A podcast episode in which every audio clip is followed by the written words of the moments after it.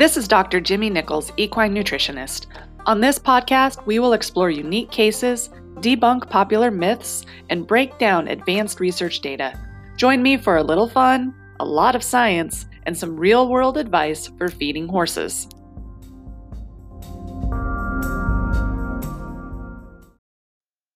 Hey everyone, it's Dr. Jimmy. Thank you for tuning in for episode 51 of Feed Room Chemist. And today's topic is titled The Dirty Truth About Hay. And I'm really excited to see that that title uh, encouraged you guys to click and listen to this particular episode. It, it certainly got your attention. Um, and that was my intent. That is because the information in this episode is absolutely critical to horse health and it applies to every single horse out there that eats forage. Okay, so, you know, what I want to talk about today um, has a lot to do with what that hay is really providing to your horse. And as I have mentioned many times in the past, the only way to know what is inside your hay, what that nutritional content of your hay is, is to actually have a forage analysis done and then read that analysis and have or have it interpreted by someone who understands how to read them.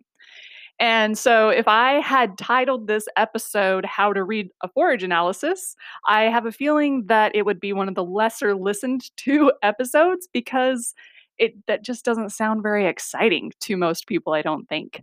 Um, so, I tried to put a title on here that would maybe encourage people to listen uh, because there are going to be some really cool tricks, some interesting tips and then a fun personal story, um, an experiment that I did to kind of help prove this point to you guys. So let's get into the episode.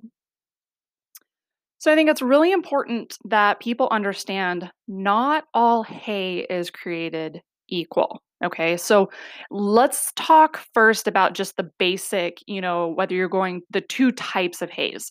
So the two types of hays, if you're gonna gonna feed long stem forage, and now I'm I'm not gonna get too much into like haylage and things like that, but I'm gonna talk just about grass hay and alfalfa hay. The main differences between those is that one's a grass and one's a legume. So alpha alfalfa is a legume.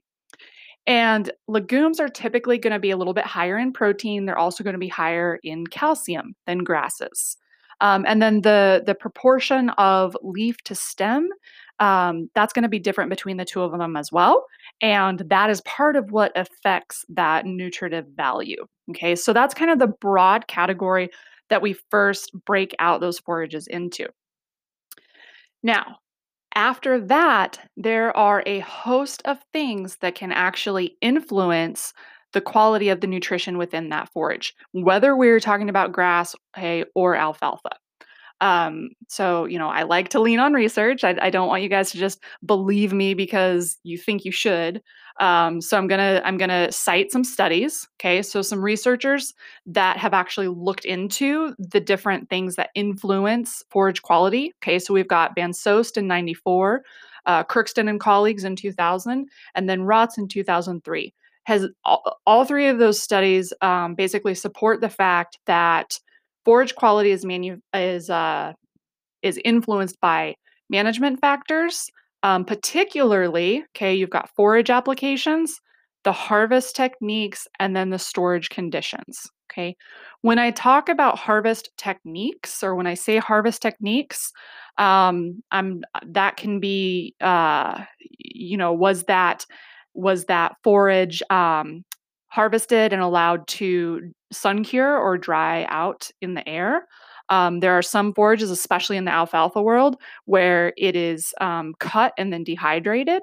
Okay, so there's different ways for uh, forages to cure the time at which that forage was harvested that is probably the, the most critical okay? Um, especially for us as horse owners as we're going to the feed store or to a hay broker or to a local farmer and we're buying hay from them the most critical thing to understand is how mature was that forage when it was harvested? And as horse owners what we typically look for is you know just bright green, pretty hay, right? The brighter, the greener, the cleaner, the better, right? We want to make sure there's no weeds in it. We want to make sure that, you know, it's free of blister beetles or trash or um, any other kind of foreign debris, right? We want it to be really clean, really pure.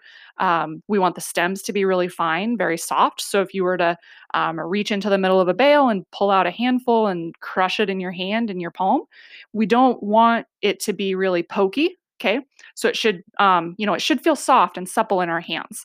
Those are all signs that we can use just with our own touch, our own feel, um, even the aroma of it, the smell of it. Okay, if you break open a bale and you stick your nose and you take a big whiff, right? You should not be inhaling dust or mold spores or particles.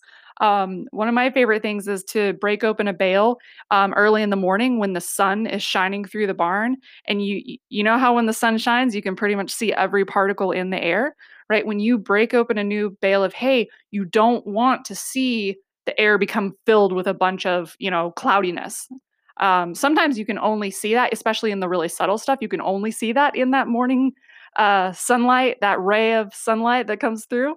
Uh, so those are little things that we always, um, you know, as good horse owners, we're paying attention to. I'm here to tell you that's not enough. Okay. And I thought that the best way to um, kind of convince you guys of this would be for me to do a little bit of a um, rundown or a case study situation that I did on myself. So I um, have some current hay. I'm about out. And as a nutritionist, I understand how important it is to not just all of a sudden switch from one load of hay to another abruptly. Okay. Um, so, you know, for, for, um, the sake of the horse, okay, um, transitions in hay need to happen slowly. Okay, so horses, just the same way if you were going to switch to a, a new grain, you would do that slowly over a period of, you know, say 10 to 14 days, right? By transitioning, you know, taking out the old, putting in the new, and working the horse into that. Well, too often we forget that we actually need to do that same thing with our hay. Um, the hay is actually a way larger portion of that horse's diet. So we need to make sure that that we're being um, very mindful that we aren't just completely changing that diet up all of a sudden. So just because I was feeding, let's say, Bermuda grass hay to begin with, I can't just go get another Bermuda grass hay and expect it to be the same. Okay. And horses actually take time to adjust. Um, I've, it's like, I think there's like a, so there's, there are quite a few different studies on it.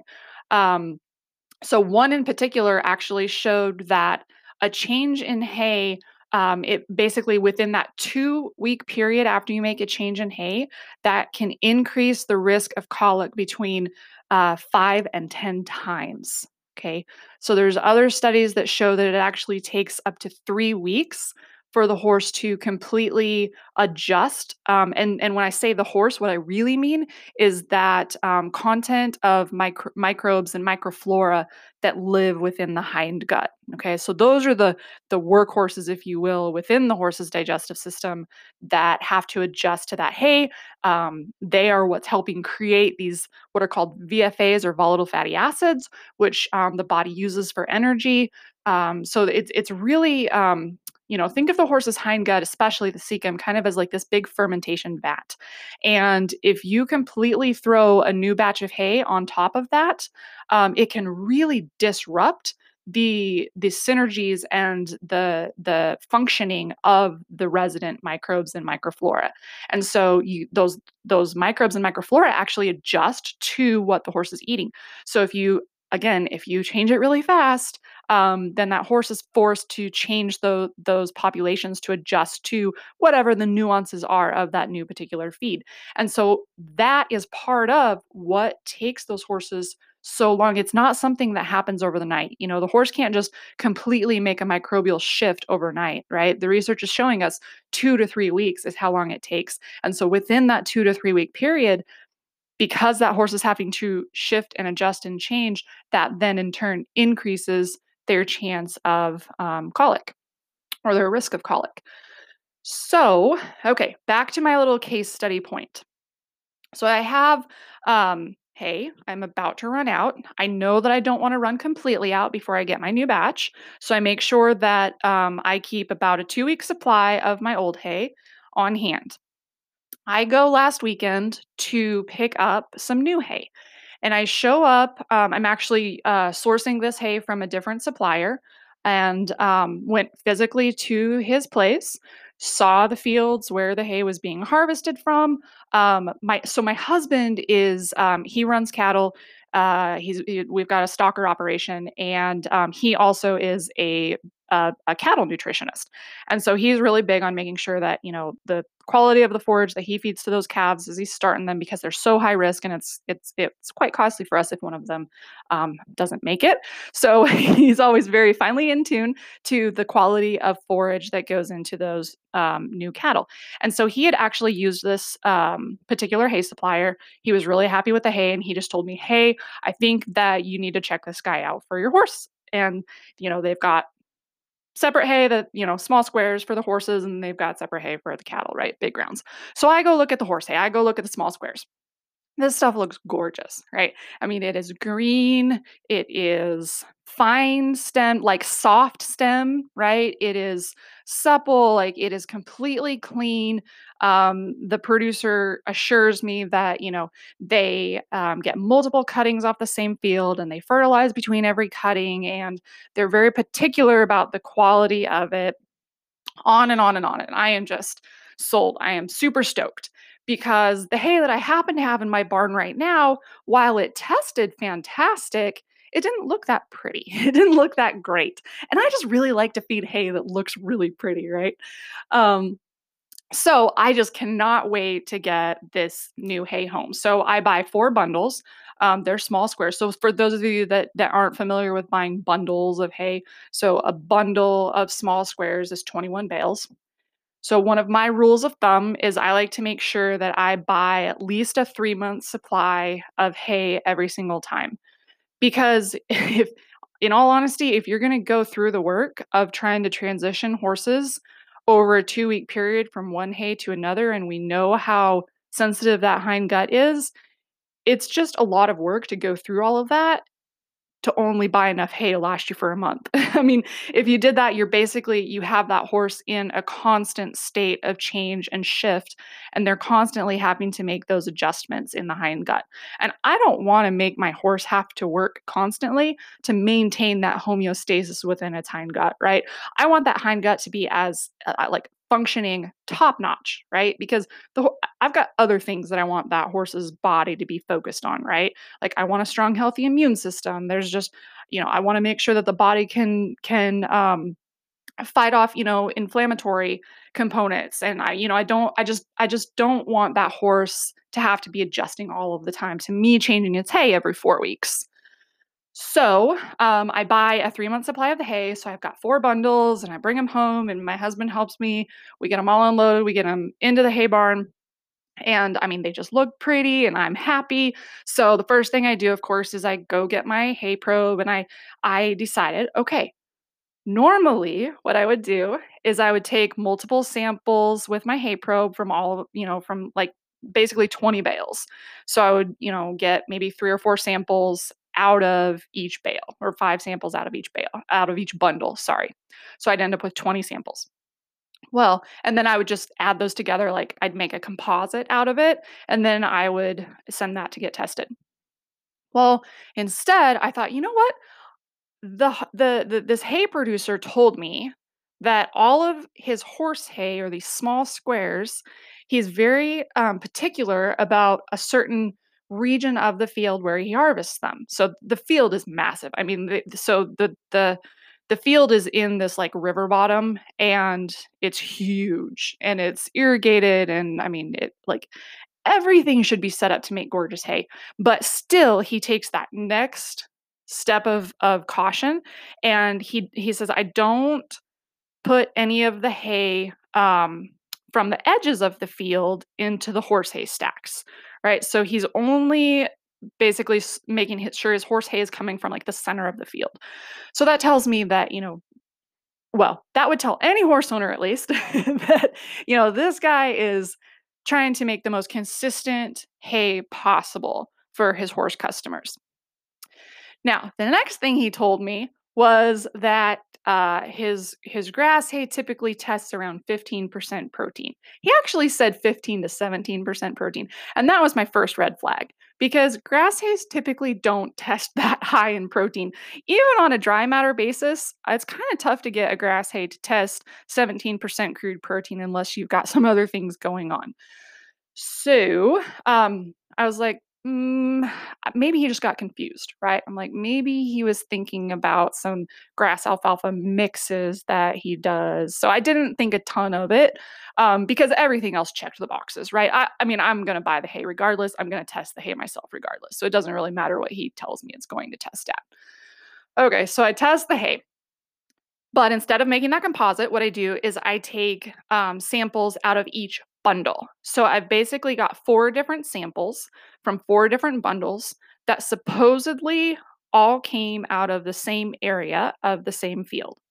And so, in theory, one would expect every one of those uh, hay analysis reports to come back essentially identical. I mean, I get that there's nothing that's going to be identical when you're running lab reports. But I mean, I expected them all to be within a quarter of a percent to maybe half of a percent in protein. Okay. That's so that was kind of what I expected. So I get the results back, and one bundle tested at 6.9% protein. Yeah, I was really sad. Okay. The next bundle tested at 8.3% protein.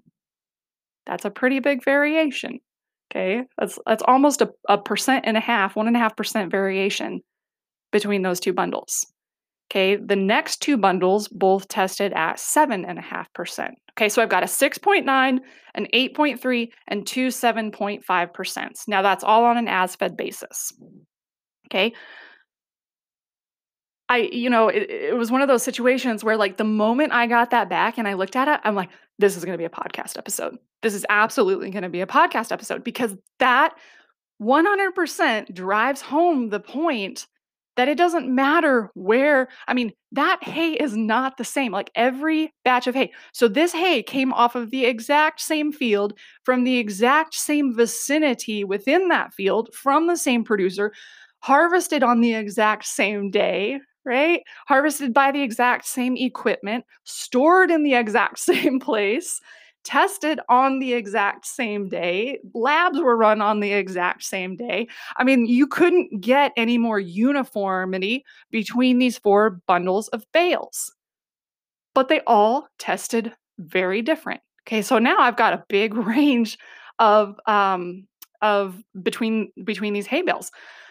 So after I get past the uh, disappointment that the hay tested way lower than I thought it was going to, and it tested it tested only half of the less than half of what you know the hay producer told me i should expect out of it right? So that just goes to show i don't know how many times i talk to people and they're like oh i get the hay my hay from the same person it comes off the same farm you know same guy's always harvesting it, it comes off the same field therefore you know it's it's the same and so if anything ever comes up with the horse, like, you know, the horse is colicky or whatever, they always will say, oh, it's not the hay because the hay is exactly the same. Right. The point in this exercise is to make sure that everyone understands the hay is not the same, even if it does come from the same farmer, the same field, the same vicinity, you get, you know, whatever. So we have got to test the hay to know what we're dealing with. Um, something else that I want to make sure you guys understand is I, I talked about these values as um, as fed.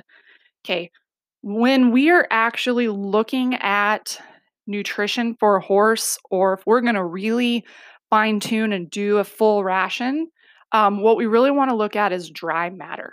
Okay, so in each of those hays, um, it's pretty common for the moisture content in hay um, to range, you know, a, 9% uh, moisture content would be a pretty dry hay. Um, all of these particular bales ranged between um, 11% moisture to um, 11.9% moisture and that's pretty common you know 10% moisture and and just keep in mind too the longer that hay is stored um, the the that moisture content will go down. Okay. So let's take those two. I've got two bundles of hay that both test 7.5% as fed.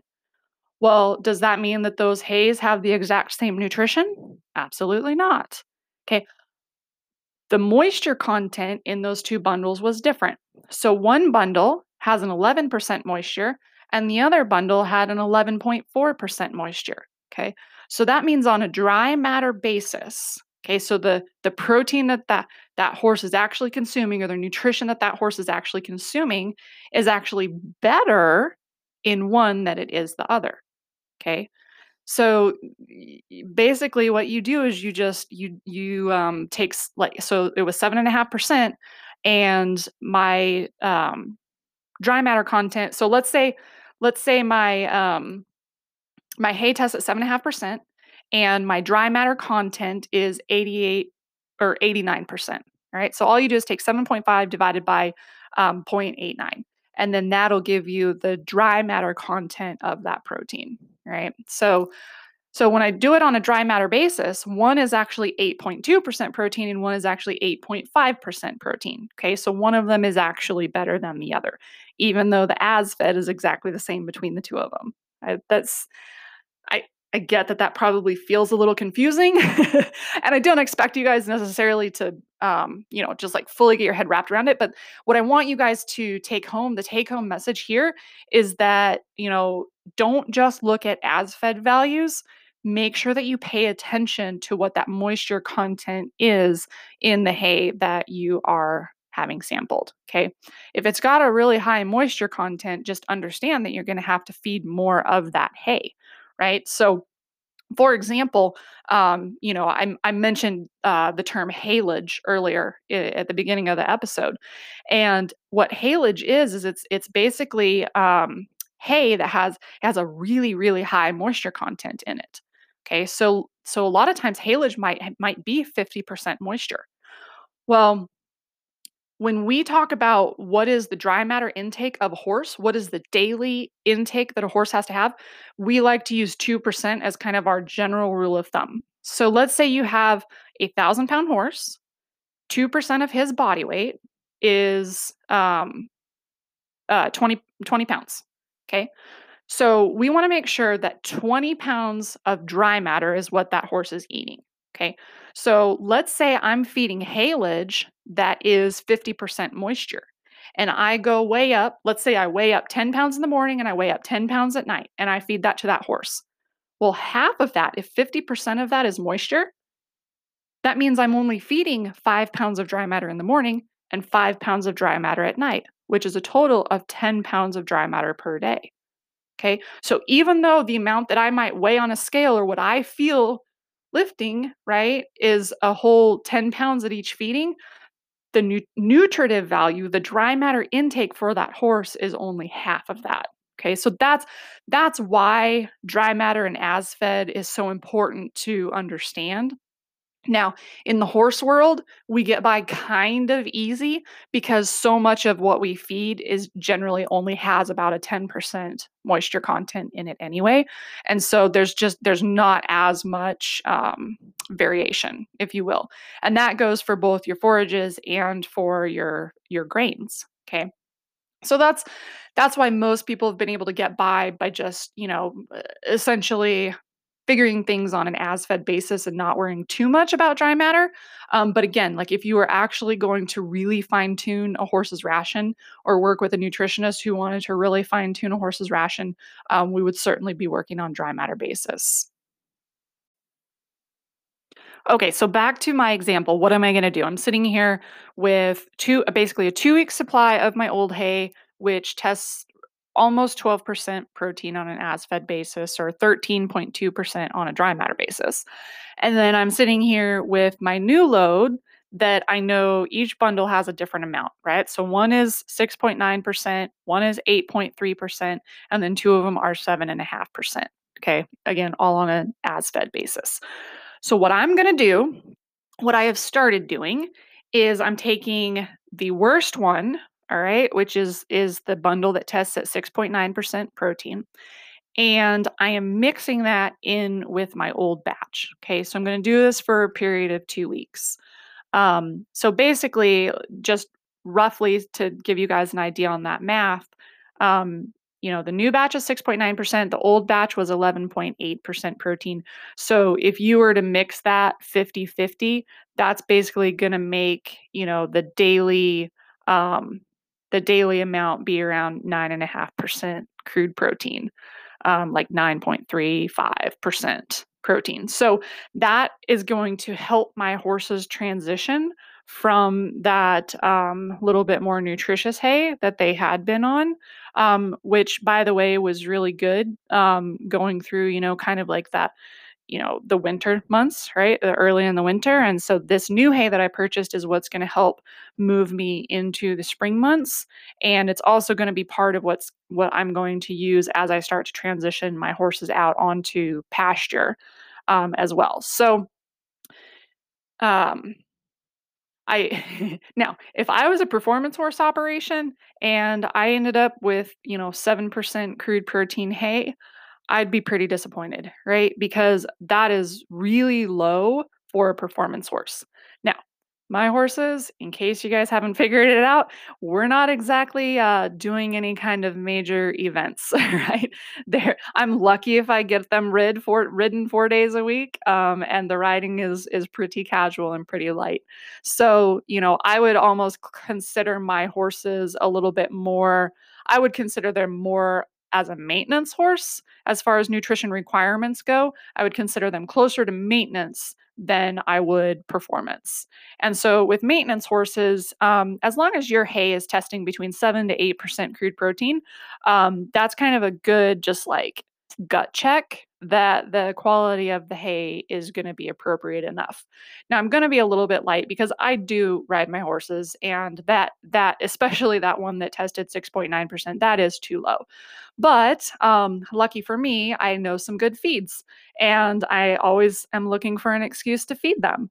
So I've got, you know, each horse on a, on a different thing. Um, and, I, and I want to be able to feed those things for, you know, for my mare, for example, she, um, she struggles a little bit with digestive health, right? She is a little bit, um, she gets kind of nervous and she gets anxious easily um, and and she's young and she's new to training and riding and all of that and so that brings a little bit of stress and a little bit of anxiety to any horse and so i like to keep my mare on Equilene ProCare because it has components built into it to address foregut to address hindgut and then also to help prevent the whole leaky gut syndrome scenario so i really like to keep her on that feed and then the rest of my horses are just all old guys. And so I basically have them on Intensify Senior Therapy. Um, and then I just because I can't help myself, I like to play with different feeds um, from the Bluebonnet Feeds line, just because, you know, so if I'm going to formulate feed for people and recommend feed for people, I want to make sure that I've got experience feeding and using it myself. Um, and so it's not uncommon for me to uh, transition a, a, few of my horses back and forth between different lines and and different products, and maybe keep them on something for four or five, six months or a year, and then maybe try something else for a while. Um, obviously, I'm not doing that, you know, like every other load or every other week or anything. But um, I like to play with the different feeds, and especially for for some of the horses that um, maybe are a little bit more resilient or don't get used as much um, on my place. So, like, i.e., my husband's horse, um, he kind of becomes a guinea pig for a lot of stuff. So, um, anyway, so I want to be able to feed some feed to these horses. So, the fact that my hay is a little bit light on some of the nutrition, um, that doesn't bother me. The other thing that doesn't bother me about the situation is I would way rather have to feed just a little bit more hay, right? So if my target was to feed 20 pounds of hay a day, um, if I've got hay that tests a little bit light, then, you know, and when I say a little bit light, meaning a little bit low in protein, maybe a little bit higher in the non digestible components, then one of the easy fixes for that, especially if you're just on the border, is to feed just a little bit more of it, right? So instead of feeding 20 pounds a day, maybe I feed 22 pounds a day or 24 pounds a day. That still puts me within that, you know, 2.2 to 2.4 percent um, range of dry matter intake, and and there's nothing wrong with that. Horses are designed to eat continuously throughout the day. And so that does nothing but help them as far as their their mental health, their digestive health. Um, just there's a lot of benefit to that. So, you know, while I was really disappointed that my eyes weren't good at um, identifying really good quality hay, um, it's it's not all bad, and and I'm not disappointed at it about it at all. But I am definitely going to be very conscious about making this transition and doing it slowly over this two week period and making darn sure that I'm paying attention to my horses and that, you know, I just need to be on high alert basically for the next, you know, three weeks basically um, to make sure that they are making that transition fine and we're not having any problems. And then the other thing I want to do is just make sure visually that, um, you know, that I am making adjustments on the the feed side of it, the grain side of it, okay? So, like with my mare, I I basically was feeding about four and a half, maybe five pounds of ProCare a day. I might have to bump that up to five and a half or maybe six pounds because this new load of hay is quite a bit lower quality than the hay that I was feeding before. So, these are all things that I'm going to keep in mind um, about this new hay batch most people if or or any person who doesn't test their hay would never have known all of this stuff okay? And so they would have never known that they may need to increase the amount of grain a little bit. They'd have never known that maybe they need to throw an extra flake of hay every 24 hours. You know they would have they would have just assumed that because the hay came from the same producer the same field the same whatever that it's exactly as good a quality as whatever they were feeding before. And so i think that that's one of the things that you know like the the equine feed industry in general, we get blamed anytime anything goes wrong with a horse. It's like horse colic, grain's fault. Horse losing weight, grain's fault. Horse getting fat, grain's fault, right? I mean, it's just like it's it just feels like this constant record of anytime anything goes wrong with the horse, everybody calls and they want to say that it's the grain. Well, the reality is is that the grain accounts for like half of a percent of what the horse eats in a day. So, you know, but nobody's testing their hay. Nobody even knows what's going on with their hay. They're not making these slow transitions. They're not buying in large quantities. They're not, you know, they're just completely ignorant to what is going on with the forage. And the forage is the the biggest portion of that horse's diet. Therefore, it can make the biggest impact. So, in a situation like this, had I not tested and I went from feeding a 12% protein hay to feeding a 6.9% protein hay. And if I fed that at exactly the same rate every day that I was before, and I fed the exact same amount of grain, guess what? I can guarantee you that my body condition of my horses is going to decrease. Okay. And it's doing that simply because of the change in that hay. Hope that makes sense. So let's say you um you do want to test your hay. Um, where do you send it? Uh, my favorite lab is Equi Analytical out of Ithaca, New York, and you can find them if you go online. Uh, their website is equi-analytical.com, and um, they've got all the information on there. They they'll show you, you know, all of the testing packages and everything that you can um, get. And so you basically um, want to make sure that when you sample, you take a representative sample. Okay. So take if you're gonna um, you know, anywhere from 10 to 15 to 20 different, you know, depending how much hay you've got, um, or how, you know, like how much of a composite you want to do, uh, make sure you're taking from a lot of different bales, right? Don't just go pull a sample from one bale and send that off because guess what? You get results for that one bale, right? And that doesn't do us a lot of good.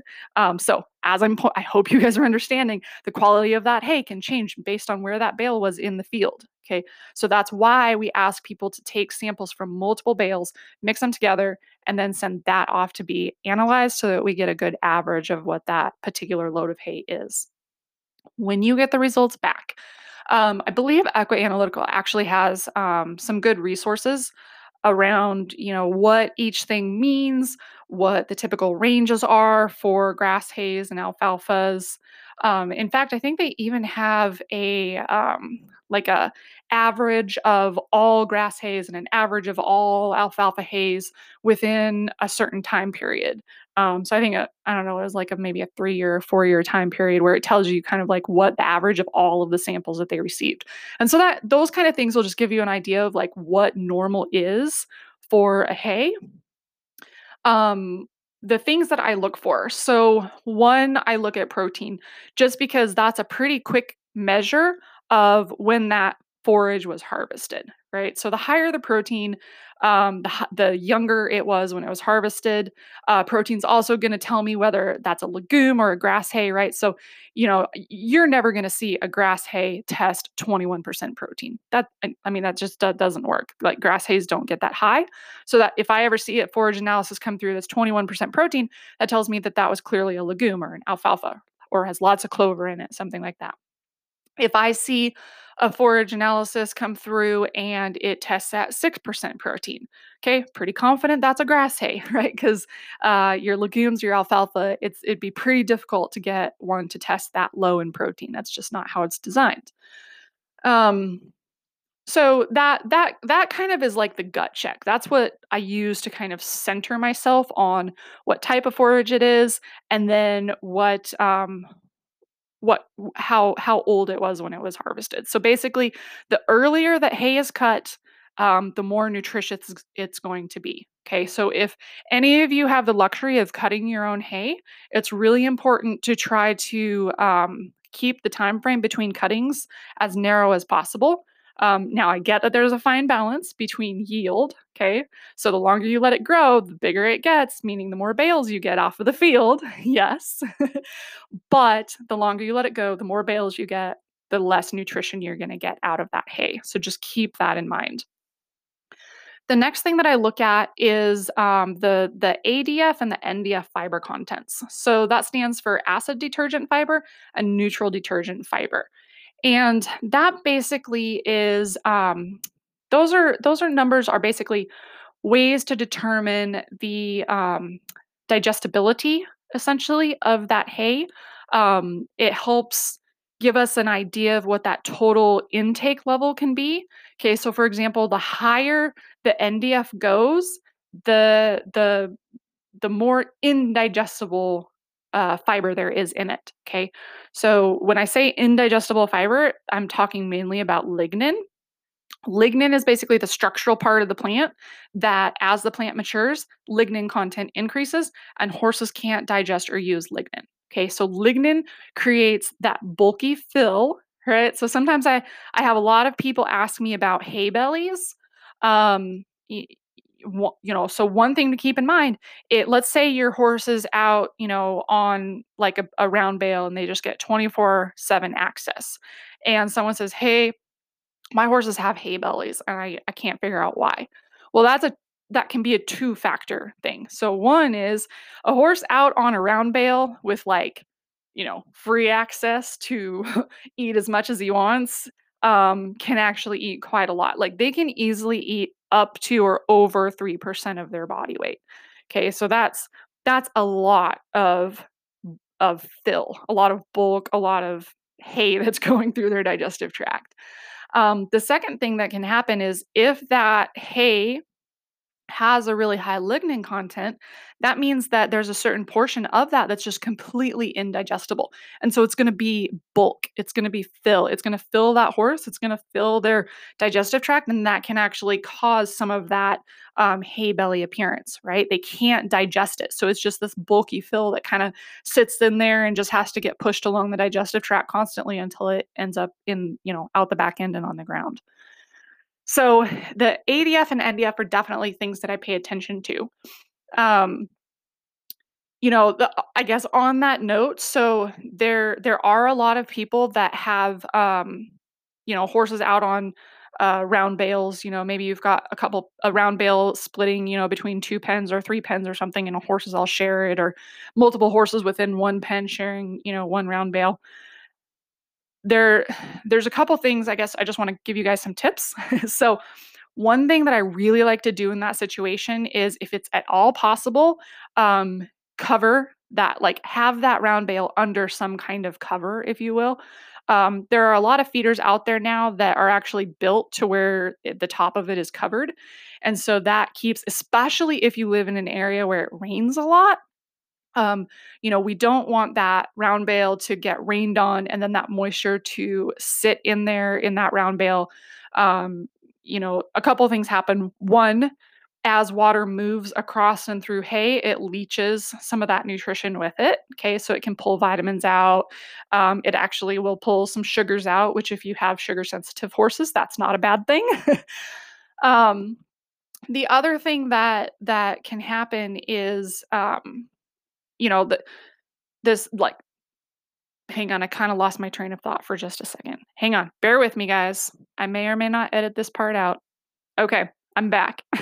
so the um the other thing that can happen is those horses can they create a lot of waste right? So i don't know if you've ever experienced horses at a round bale but it's like they pull hay out and then some of it falls on the ground and then they stomp on it and they like they take their nose and they flip through it and they dig and i mean it's just like they make a, a flat mess around that hay bale and so there's a ton of waste that typically occurs when you're feeding horses on round bales and so one thing that i really really recommend to people often is to use a slow feeder hay net that's designed for big round bales, right? Um, like so one of my favorite or the one that I personally use is one called Haychix. Um, I, I, actually don't have any horses on round bales at the moment, but um, when I do, you know, I like to throw that Haychix net over the top of them. It cinches down. Make sure that you put the bale. You know, I like to make sure that the bale is in a feeder so that horses, um, especially horses with shoes on them, can't like paw at the net and get their shoes stuck in the net. That would be a disaster. Um, so make sure you practice safety first but that that does a couple things. One it actually reduces the wastage of that hay.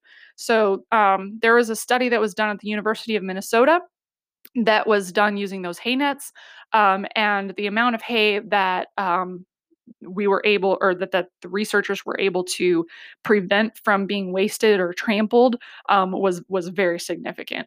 Um, i can't remember those numbers off the top of my head but i i mean i feel like it was maybe in that 50% range. I'll double check that and then drop it in the show notes. Um, but it's pretty significant. So if you're talking about, you know, money, any hay that's in the ground, trampled, stomped is wasted dollars, wasted money. And so I hate to see hay being trampled into the ground. And so those hay nets are a good way to keep that hay contained. And the second thing that it does is it slows that eating rate down right? So, like I had mentioned before, if you've got a horse that is on just full access 24 7 to a round bale and there's no sm- slow feeder hay net over it, there's nothing restricting how much they eat in that day. So, they, I mean, they they literally could be eating 30 to 35 pounds of of hay a day. That is a lot of hay to be putting in a belly, and that for sure is going to lead to some hay belly look, no matter you know what that lignin content or indigestible content is. So if you put that slow feeder hay net on there, then that horse has to work a little bit harder to get that hay pulled out before they eat it. And so they think that they're eating all day long, but the amount that they physically consume is going to be closer to what their normal 2% of body weight um, intake would be. So that's kind of my my two cents there when people talk about, you know, hay belly, how do I manage it? What's causing it? Um, and then anytime people, you know, are wanting to use round bales as an option for horses.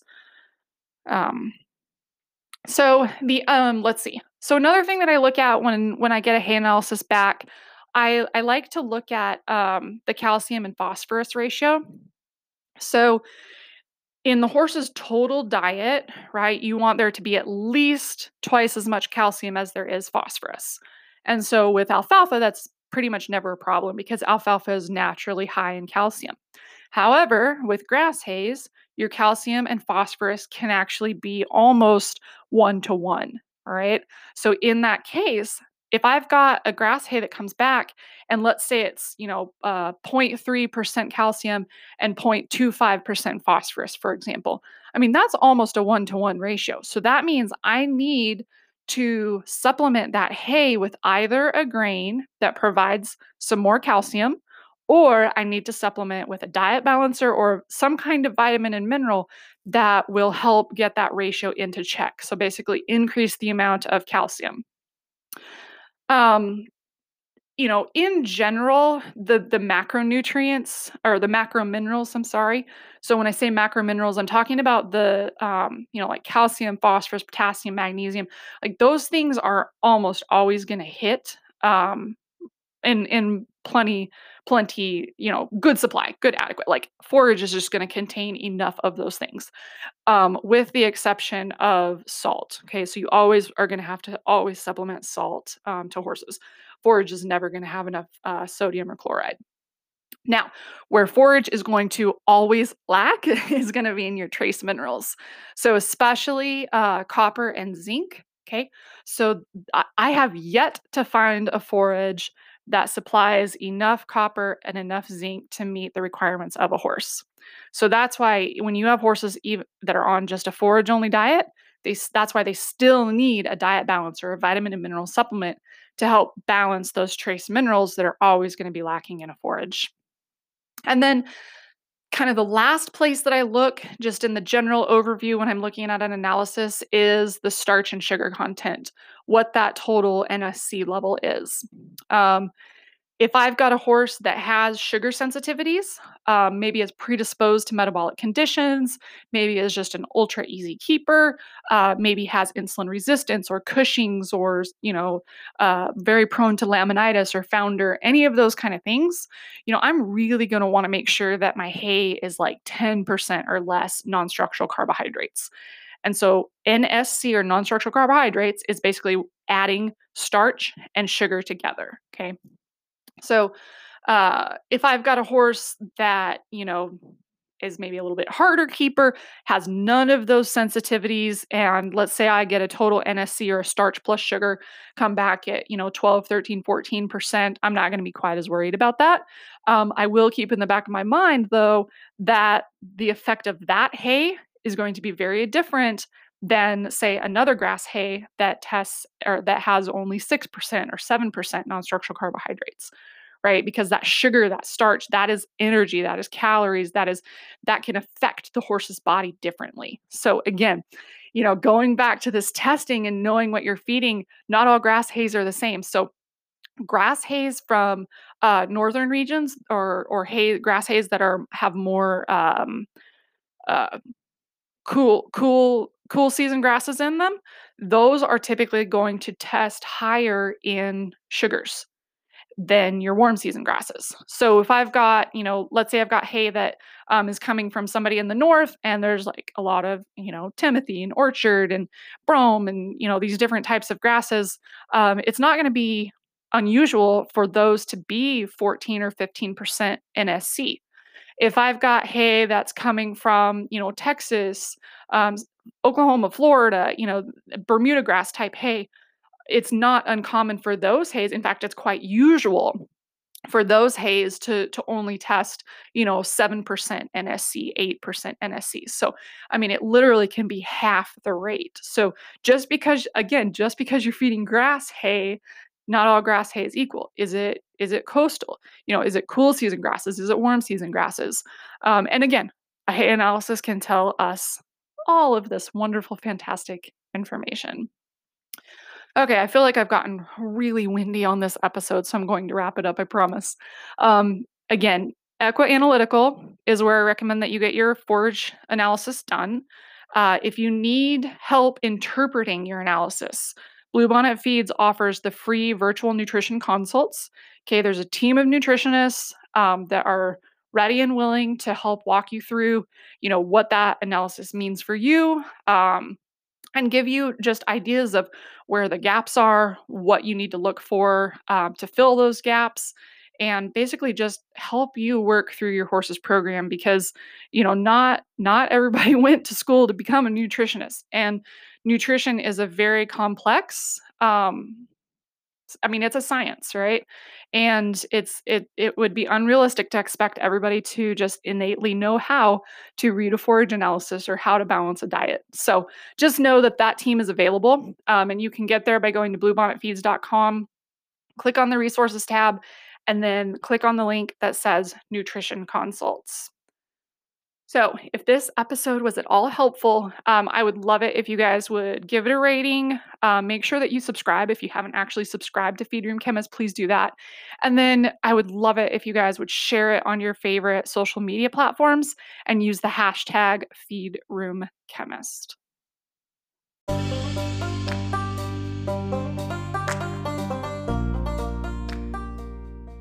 Thank you for listening to this episode of the Feed Room Chemist. If you like what you hear, be sure to share with your friends, post to social media, or give us a review. And as Winston Churchill used to say, no hour of life is wasted that is spent in the saddle. So go saddle up.